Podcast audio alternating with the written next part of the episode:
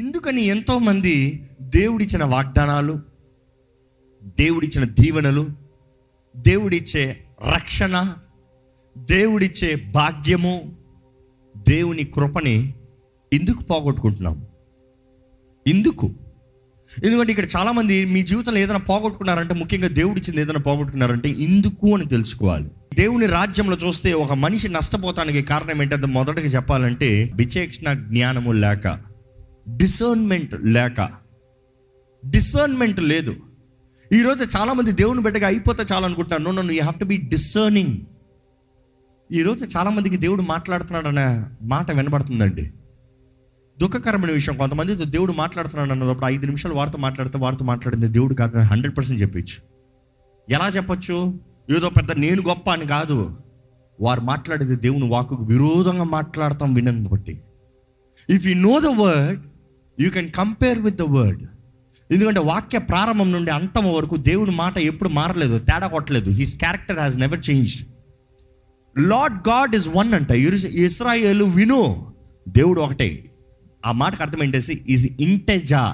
ఈ మాట కూడా ఎక్స్ప్లెయిన్ చేశాం గతంలో. ఇంటెజా అన్న మాట ఉంటుంది. లార్డ్ గాడ్ ఇస్ వన్ అన్న మాట చూసినప్పుడు ఈజ్ ఇంటెజా ఇస్ వన్. ఇంటెజా అన్న మాట చూస్తే integrity is one, his character is one. దేవుడు ఏకరీతిగా ఉన్నాడు అని అర్థం. ఈరోజు చాలామంది దేవుడు మాట్లాడాడన్న మాటలతో దేవునికి విరోధంగా మాట్లాడుతున్నారు. If you don't know the word you cannot discern. వాక్యం ఎరిగినా కూడా కొన్నిసార్లు పరిస్థితుల్లో మనకు అర్థం కాకపోయచ్చు. ఆ సమయంలోనే పరిశుద్ధాత్మ ప్రేరేపణ కావాలండి. శిష్యులు మొత్తంలో చూస్తే, అపోస్తులను చూస్తే, ఆది సంఘాన్ని చూస్తే, they all seek for discernment. దేవుని సన్నిధిలో వారు ప్రార్థన చేసిన ఆ మాట వింటాం. దేవా నడిపించు, దేవా కనబరచు, దేవా నీ చిత్తాన్ని జరిగించు, దేవా తెలియజేయి. They were seeking the discernment. ఈరోజు డిసర్న్మెంట్ అనేది పరిశుద్ధాత్ముడు ద్వారంగానే ఒక వ్యక్తికి అనుగ్రహించబడుతుంది. Without the Holy Spirit you can never receive discernment. Discernment ఉన్న వ్యక్తి తన జీవితంలో చేసే నిర్ణయాలు సాలిడ్గా ఉంటాయండి, తేడా కొట్టదు, నిశ్చయంగా దేవుని చిత్తంలో ఉంటుంది. తప్పుడు నిర్ణయాలు చేయరు, తప్పుడు పనులు జరగదు, తప్పుడు కార్యాలు జరగవు, తప్పుడు అడుగులు తీరు. Lack of discernment. దేవుని వాక్యాలు కొన్ని చూస్తే యెషయా 1:3 చదువుతామా? ఎద్దు తన కామందు ఎరుగును, గాడిద సొంతవాని దొడ్డి తెరుచుకొనును. ఇశ్రాయేలుకు తెలివి లేదు. ఏంటంట? ఇశ్రాయేలుకి తెలివి లేదంట. అంటే ఇల్లు ఎక్కడ ఉందో తెలీదు, దేవుడు ఎవరో తెలీదు, ఏంటో తెలీదు. ఇశ్రాయేలు ఎవరు? దేవుని ప్రజలు, దేవుని బిడ్డలు. అక్కడ కంపారిజన్ చూడండి. ఏంటంట? మరలా చదవండి అన్నమాట. ఎద్దు తన కామందు ఎరుగును. ఎద్దుకి తెలుసయ్యా, గాడిదకి తెలుసయ్యా, ఈ ఇశ్రాయేలుకి తెలియట్లేదయ్యా. దేవుని కంపారిజన్ చూడండి. ఈరోజు మీకు తెలుసా దేవుడు ఎవరో? మీకు తెలుసా దేవుని వాక్యం ఏంటో? ఎందుకంటే ఆ వాక్యం చదువు ముగిస్తా. But Israel doesn't know, my people does not consider. నా జనులు యోచింపరు. నా జనులు ఏంటంట? యోచింపరు అన్న మాటగా అర్థం చూస్తే అక్కడ ఒరిజినల్లో చూస్తే దే డోంట్ డిసర్న్. వారు విచేక్షించరు, అంటే ఏంటో తెలుసుకోరు, యోచించరు. They won't even consider. అరే ఇది దేవుడా, ఇది దేవుని చిత్తమా, ఇది దేవుని ఉద్దేశమా, నేను దేవుని చిత్తంలో చేస్తున్నానా, దేవుడు ఇది సరి ఒప్పుకుంటున్నాడా? దే డోంట్ ఈవెన్ కన్సిడర్ అంట. ఎలాంటి వారైతే దేవుడు ఎలాంటి మాట అంటాడండి? దేవుడు ఎంత బాధపరచబడితే దేవుడు ఎద్దుతో గాడిదతో ఇశ్రాయేలును పోలుస్తాడండి. అర్థమవుతుందా ఎంత స్టీప్లోకి పోల్చాలని? ఇంకా దేవుని వాక్యలో చూస్తే యెహెజ్కేలు గ్రంథము 12:2 నరపుత్రుడా, తిరుగుబాటు చేయి వారి మధ్య నీవు నివసించుచున్నావు. వారు ద్రోహులై ఉండి చూచు కన్నులు కలిగియు చూడకయున్నారు, విను చెవులు కలిగియు వినకయున్నారు. ఎలాంటి వాళ్ళంటే వీళ్ళు చూస్తానికి కళ్ళు ఉన్నాయంట, కానీ చూడలేకున్నారంట. ఇంకా విను చెవులు కలిగియు వినకయున్నారు. వినటానికి చెవులు ఉన్నాయంట, కానీ వినలేకపోతున్నారంట. ఈరోజు చాలామంది బ్రతికి ఇలాగనే ఉందండి. కళ్ళు లేక కాదు, చెవులు లేక కాదు, బట్ దే డోంట్ డిసర్న్. ఎందుకంటే అక్కడ చూస్తే ఎలా ఉండదంటే, son of man you dwell in the Mist of rebellious house, తిరుగుబాటు చేయువారి మధ్య నువ్వు నివసించుచున్నావు. తిరుగుబాటు చేయువారు, ఈ వాక్య అంశము. ఎందుకని మన జీవితంలో నష్టపోతున్నాము, ఎందుకని మన జీవితంలో కోల్పోతున్నాము, ఎందుకని దేవుడు వాగ్దానాలను మనం పొందుకోలేకపోతున్నాము, ఎందుకని దేవుని చిత్తంలో మనం నడవలేకపోతున్నాము, ఎందుకు మన జీవితంలో జయం ఉండట్లేదు, ఇందుకు మన జీవితంలో స్థిరంగా నిలబడలేకపోతున్నాము. మొదటగా చూసాం మనం, వారు గ్రహించక. ఎందుకు గ్రహింపు? ఇక్కడ ఇంకో వాక్యంలో చూస్తున్నాం, ఆ గ్రహించుకునే డిసర్న్మెంట్ లేక. డిసర్న్మెంట్ లేకనేటప్పుడు వారు తిరుగుబాటు అంట, రిబెలియస్ పీపుల్. కళ్ళు ఉన్నాయి, చెవులు ఉన్నాయి, రెండు పని చేయట్లేదు. ఏం ప్రయోజనం ఉండి ఈరోజు మన జీవితంలో నిజంగా దేవుని చిత్తాన్ని తెలుసుకుని వెళ్తున్నామా అండి? విశ్వాసం అనేటప్పుడు మనం అనుకుంటాం గుడ్డితనంతో నడుస్తున్నామేమో అనుకుంటాం. లేదు, కనబడిందని చూడటము విశ్వాసం అంట. కళ్ళు మూసుకుని నడుస్తాం విశ్వాసం కాదు. అర్థమవుతుందండి? It could be just opposite of what you been thinking all this while. ఎందుకంటే విశ్వాసం అనేటప్పుడు ఏది జరిగితే జరిగిందిలే, నేను వెళ్ళిపోతున్నానులే కళ్ళు మూసుకుని అన్న రకం కాదు. అందుకని చాలామంది గోతులు పడుతున్నారు. కనబడిన అదృశ్యమైనవి దృశ్యములు, ఐ సీ ద అన్సీన్. ఎందుకంటే అందరికీ కనబడితే అందరు చేసేస్తారు, నాకేం దొరుకుతుంది? కానీ ఎవరికి కనబడింది నాకు కనబడుతుంది, నేను నమ్ముతున్నాను, నాకు కనబడేది నేను నడుస్తున్నాను, అది విశ్వాసం. ఈరోజు మనతో ఇంకా గుడ్డితనంలో నడుస్తూ ఉంటే యూ డోంట్ హ్యావ్ డిసర్న్మెంట్. దేవుడు నమ్మదగిన దేవుడు అని నమ్మాలంట, గ్రహించుకోవాలి. ఆ గ్రహింపు లేకపోతే వేస్ట్. ఇంకా దేవుని వాక్యం చూస్తే అపోస్తుల కార్యాలు 28-27 చదువుదామండి. ఈ ప్రజలు కన్నులారా చూచి చెవులారా విని మనసారా గ్రహించి. అబ్బా, ఇక్కడ ఇంకొంచెం ఎక్స్ట్రా ఉంది. వారికైతే కన్నులు ఉన్నాయి చూడలేదు, చెవులు అయితే వినలేదు, కానీ వీరైతే కన్నులారా చూసి చెవులార విని మనసారా ఏం చేశారంట?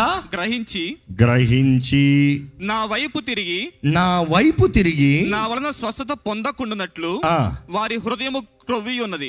పా, ఈ మాట చూస్తే ఈరోజు ఆలయాలకు వచ్చే సంఘస్థులే కనబడుతున్నాడు నాకు. ఎలాగంట, దే హియర్, వాక్యం వింటున్నారు, వాక్యాన్ని గ్రహించుకుంటున్నారు. అవును, వాక్యము సత్యము, 100% రైట్, అవసరమైతే ఒప్పుకుంటున్నారు. కానీ ఏంటంట, చదవండి ఆ నెక్స్ట్ లైన్ కంటిన్యూ చేయండి. వారు చెవులతో మందముగా విని కన్నులు మూసుకొని ఉన్నారు. అంటే విని గ్రహించుకున్న తర్వాత కూడా వారు చెవులతో మందముగా విని, నాకు కాదులే, ఈరోజు కాదులే, ఇప్పుడు కాదులే అని మందంగా వింటున్నారంట. నిద్రమత్తులు వింటారు తెలుసా. నిద్రమత్తులు విన్న తర్వాత వచ్చి నేను నిద్రలో అడిగానంటే ఎప్పుడు అడిగావు అంటారు. అంటే ఏంటి, you never even desired for it. కానీ నిద్రలో కొంతమందిని లేపాలంటే ఎలా ఉంటుంది చెప్పండి, వాళ్ళకి ఇష్టమైంది చెప్పండి, ఠంగా లేచి కూర్చుంటారు. వారు ఆశలు చెప్పండి, వెంటనే లేచి మెలకువ వస్తుంది. అంటే you don't even desire for it. వారు కళ్ళు మూసుకుంటారంట. కంటిన్యూ చేయండి. వారిలో భేదాభిప్రాయములు కలిగినందున పౌలు వారితో ఒక మాట చెప్పిన తర్వాత వారు వెళ్ళిపోయి, అదేదనగా మీరు వినుట మట్టుకు విందురు గాని గ్రహింపరు, చూచుట మట్టుకు చూతురు గాని కాననే కానరని ఈ ప్రజల యొద్దకు వెళ్ళి చెప్పుము. ఈ ప్రజలు కన్నులారా చూచి చెవులారా విని మనస్సారా గ్రహించి నా వైపు తిరిగి నా వలన స్వస్థత పొందకుండానట్లు. అది మాట. ఎందుకంటే నువ్వు విన్నై చూసి గ్రహించుకుని అంటే నా స్వస్థత నీకు వస్తుంది. నువ్వు వింటలేదు, నువ్వు చూడట్లేదు, నువ్వు గ్రహించుకోవట్లేదు, కాబట్టి నా స్వస్థత నీకు రావట్లేదు. నేను స్వస్థపరచక కాదు, నాకు ఇష్టము లేక కాదు, నా మాట పంపక కాదు. నా స్వస్థత ఆల్రెడీ రిలీజ్ అయ్యింది, but you are not ready to receive. ఈరోజు ఒక చిన్న మాట అండి, దేవుడు మీతో మాట్లాడుతున్నాడు అంటే నిజంగా దేవుని చిత్తాన్ని గ్రహించుకుంటున్నారా? గ్రహింపు కలిగిన జీవితం కలిగి ఉన్నారా?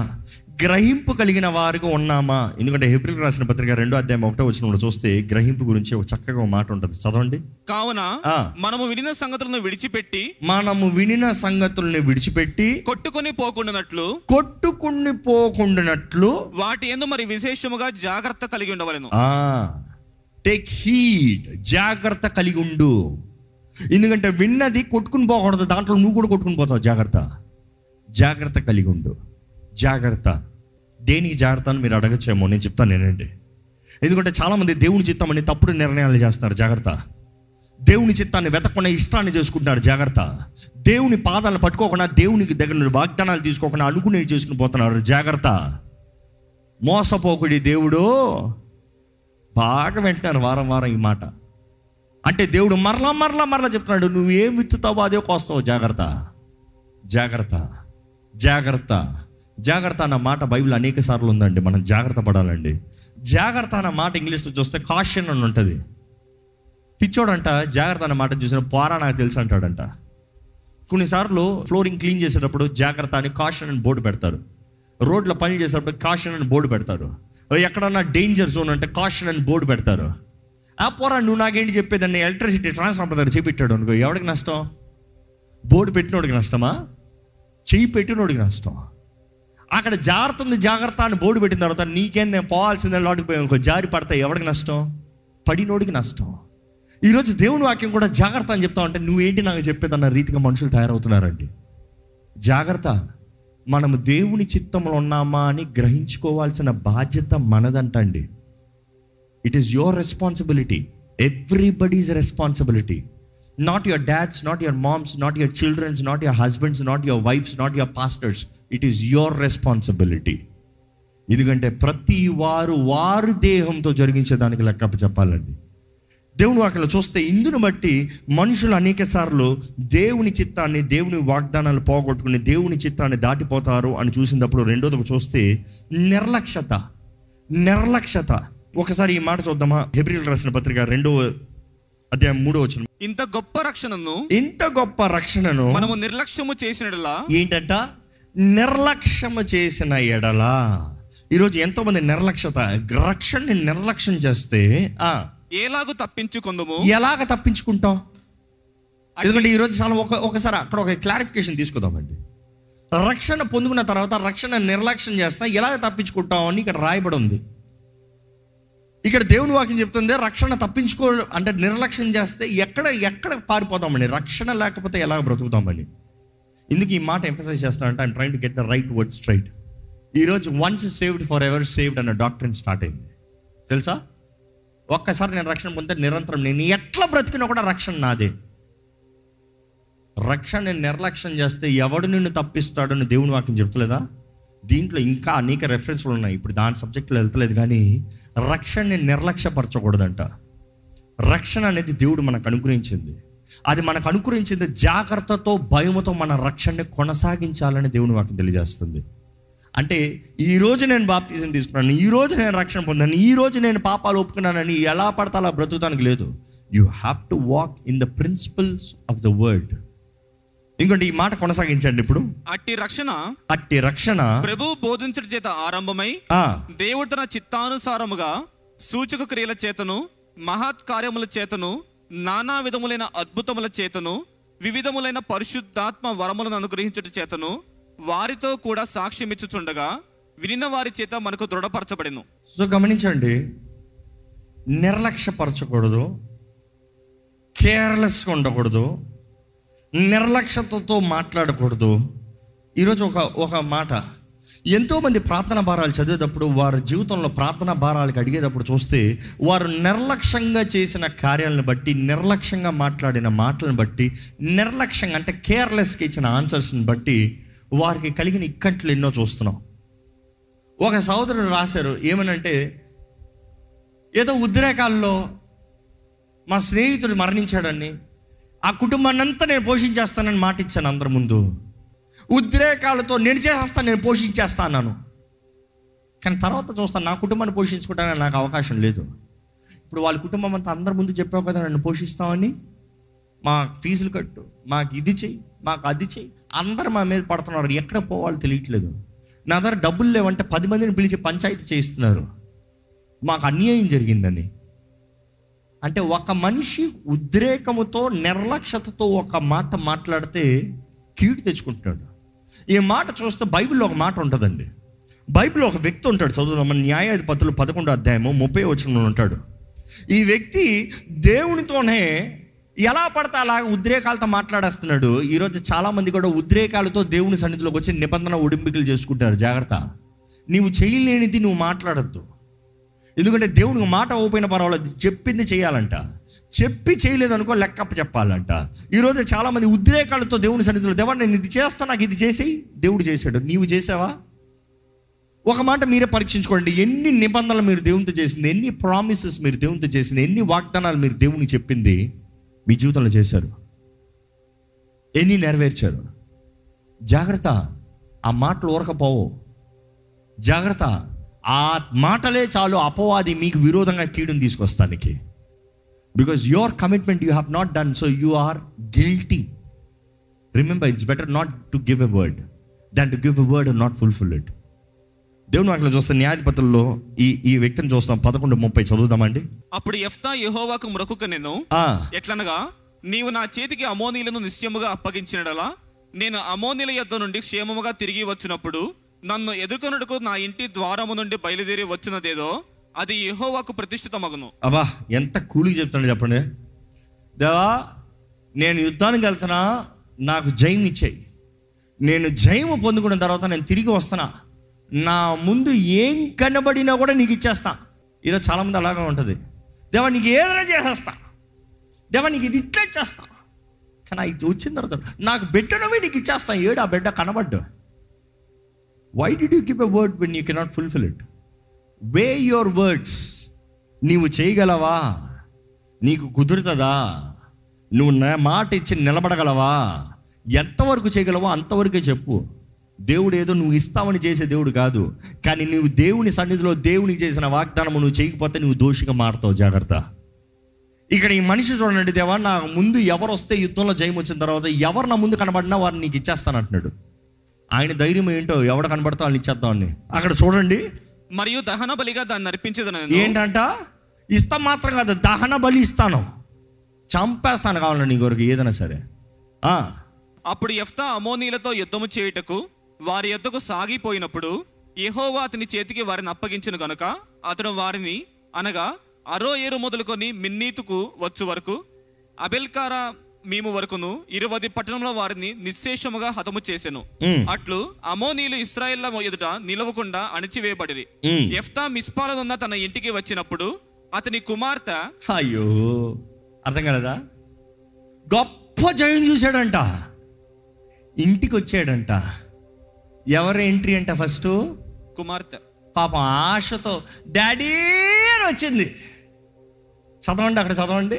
అతని కుమార్తె తంబురలతోనూ నాట్యముతోనూ బయలుదేరి అతన్ని ఎదుర్కొనేను. అబ్బాబా, ఆ కుమార్తె ఏమో ఆనందంతో నా డాడీ గెలిచాడు, మాకు జయం వచ్చింది, నా తండ్రి వచ్చాడని గంతులు వేసుకుంటూ, తంబురలు వేసుకుంటూ, మ్యూజిక్లు కొట్టుకుంటూ ఆర్భాటంతో వచ్చిందంట. ఆమె గాక అతనికి మగ సంతానమే గాని ఆడ సంతానమే కానీ లేదు, ఇంకెవరు లేరు, ఉన్నది ఒకే ఒక బిడ్డ. చదవండి. కాబట్టి అతడు ఆమెను చూచి తన బట్టలను చిప్పుకొని, అయ్యో నా కుమారి, నీవు నన్ను బహుగా కృంగజేసితివి. ఏంటంటే ఇప్పుడు జయం వచ్చిందని ఆనందం పడాలా? లేకపోతే ఇంతమందిని చంపి ఇంత స్వతంత్రించుకున్న వ్యక్తి చివరికి ఎవరిని పోగొట్టుకుంటున్నాడు? కుమార్తెని. ఎందుకని పోగొట్టుకుంటున్నాడు?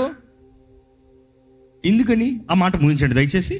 నీవు నన్ను తల్లడింప చేయు వారిలో ఒకటివై ఉన్నావు, నేను యెహోవాకు మాట ఇచ్చి ఉన్నాను గనక వెనక తీయలేనగా. వెనక్కి తీయలేను.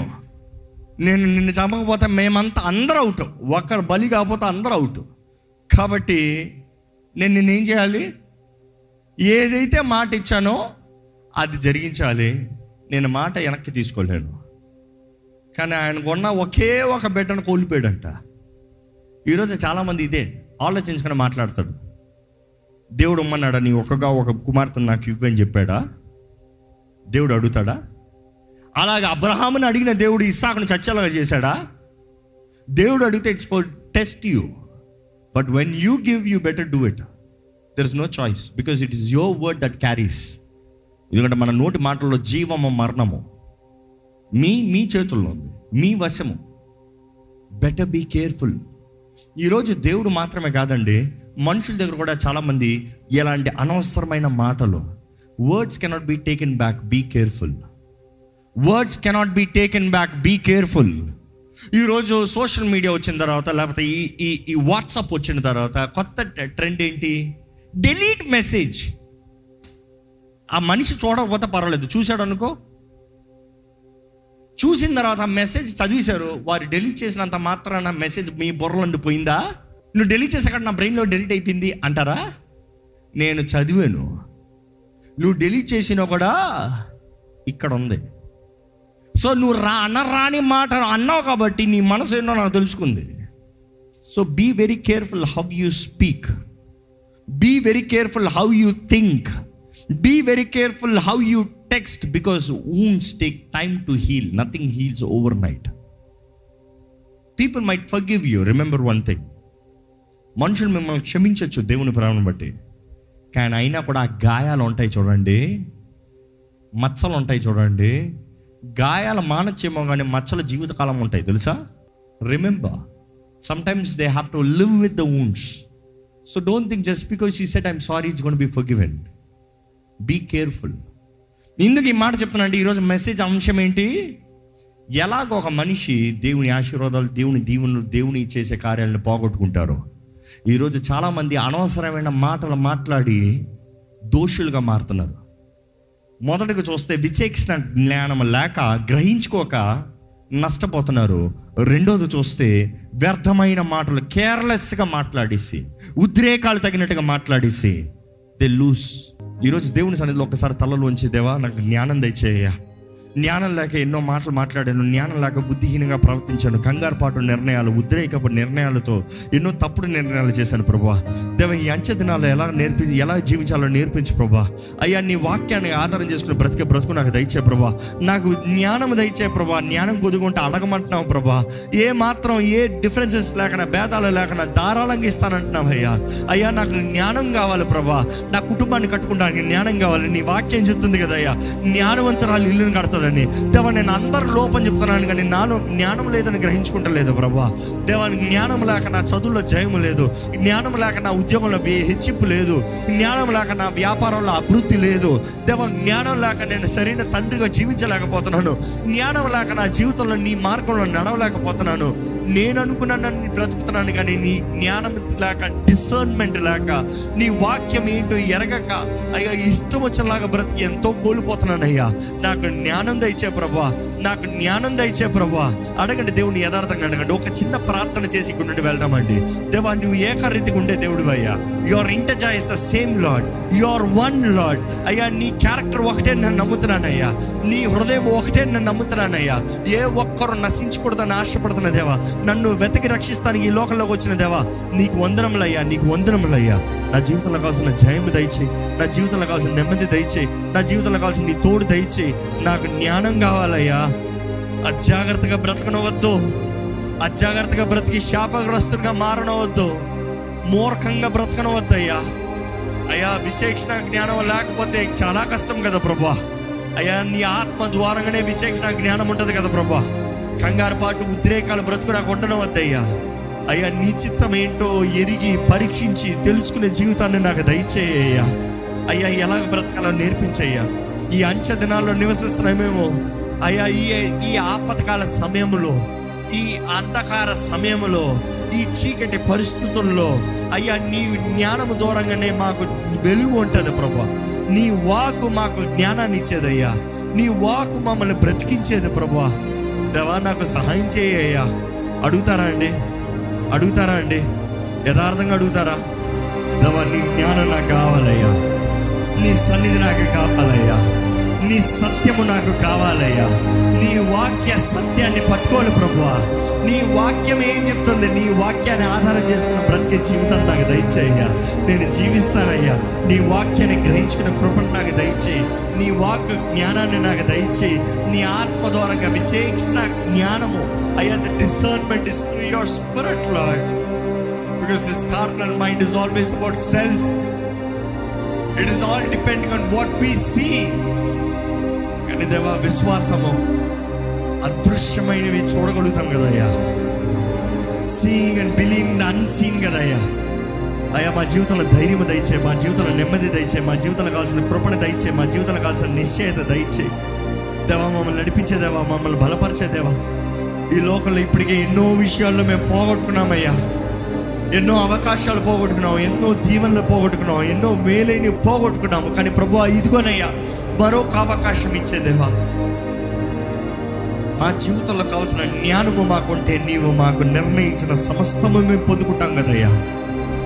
దేవాన్ని సన్నిధిలోకి వచ్చిన ప్రతి ఒక్కరిని చేతులకు అప్పచెప్తున్నాం ప్రభా. మేము చేసిన ప్రతి ప్రార్థన విన్నామని నమ్ముతూ నీకు వందనాలు చెప్తున్నామయ్యా. దేవా, మేము చివరికి ఇక్కడ వేడుకుంటే నీ సన్నిధిలోంచి ఆశతో వెళ్ళేది ఒకటే, ఆశ కలిగిన ప్రాణాలను తృప్తిపరిచేదేవా. మాకు కావలసిన జ్ఞానము మాకు అనుగ్రహించాయ్యా. నీ జ్ఞానాన్ని మాకు ప్రసాదించు ప్రభువా. నీ జ్ఞానం ఉంటే మేము జీవించే మార్గంలో జీవిస్తామయ్యా. వెళ్ళవలసిన త్రోవలో వెళ్తాము, నడవలసిన త్రోవలో నడుస్తాము, చేయవలసిన పనులు సమయస్ఫూర్తిగా చేస్తాము, నీ వాక్యాన్ని ఆధారం చేసుకుంటాము. జ్ఞానము లేక తెలివి లేక నశించిపోతున్నారు కదా ప్రభువా. అయ్యా, lack of knowledge because of your word. నీ వాక్య జ్ఞానము లేక నశించిపోయేవారు ఎందరో కలదరు ప్రభువా. ఎంతోమంది నీ పేరు పెట్టబడతారేమో కానీ అందరూ నీకు ఇష్టలుగా జీవిస్తలేదయ్యా. కానీ ప్రభువా, ఈరోజు మాతో మాట్లాడు, మా హృదయాన్ని మేము పరీక్షించుకుంటున్నాం, మా జీవితాన్ని సమర్పించుకుంటున్నాం. మాకు కావలసిన జ్ఞానం దయచే రాజా, మాకు కావాల్సిన దీవెన దయచే రాజా. నీ కొరకు రోషం కలిగిన వారుగా, నీ చిత్తంలో జీవించే వారుగా, ఓర్పు సహనము కలిగిన వారుగా, ఆ ఓర్పు సహనము కలిగిన నిమిషం నా దేవుడు మాకు అన్ని సమృద్ధి ఉంటుంది అంటున్నావు కదయ్యా. సహించు వారికి జీవ కిరీటాన్ని ఇస్తానంటున్నావు కదయ్యా. అంతవరకు సహించిన వారిని పేరుని ఆయా పిల్లర్స్ మీద రాస్తానంటున్నావు కదా, ఘనతగా ఆలయపు పిల్లర్స్ మీద పరలోకంలో రాస్తానంటున్నావయ్యా. యాజ్ అ ప్రెస్టీజియస్ ఆనర్ అయ్యా, నీ ద్వారా హెచ్చించబడే జీవితాన్ని మాకు దయచేయి. ఈ అంత్య దినాల్లో నీ కొరకు నమ్మకంగా జీవించే జీవితంలో లోక పరిస్థితులు, లోక కాలము ఎలాగ వెళ్తున్నా కూడా చెదరని బెదరని వారుగా, స్థిరులుగా, నమ్మకస్తులుగా, నీకు యథార్థ పరులుగా జీవించే కృపను మాకు అనుగ్రహించమని పెడుకున్నాం. విత్తిన వాక్యాన్ని ముద్రించి నీ బిడ్డలు తిరిగి వెళ్ళుచుగా నీ వాక్యము భద్రపరుచుకుని దాని తగినట్టుగా జీవించే కృపను దయచేసి, వారి జీవితంలో వారికి నష్టం కలిగినప్పుడు, ఏదైనా అపవాది దొంగిలించేటప్పుడు, వారు ఏదైనా పోగొట్టుకునేటప్పుడు ఇందు విషయమై వారు గ్రహించుకుంటానికి, జ్ఞానము లేని పరిస్థితి అయితే జ్ఞానము నేను పోరాడి వేడుకుంటానికి, జ్ఞానంతో సమస్తము సరిదిద్దుకుంటానికి, నీ వాక్ని ఆధారం చేసుకుని బ్రతుకు నీ వాక్యం ద్వారా ఫలించే జీవితం మేము కలిగి ఉండడానికి సహాయం చేయమని నజరేయుడైన యేసు నామములో ఈ ప్రార్థన అడిగి వేడుచున్నాను తండ్రి. ఆమేన్.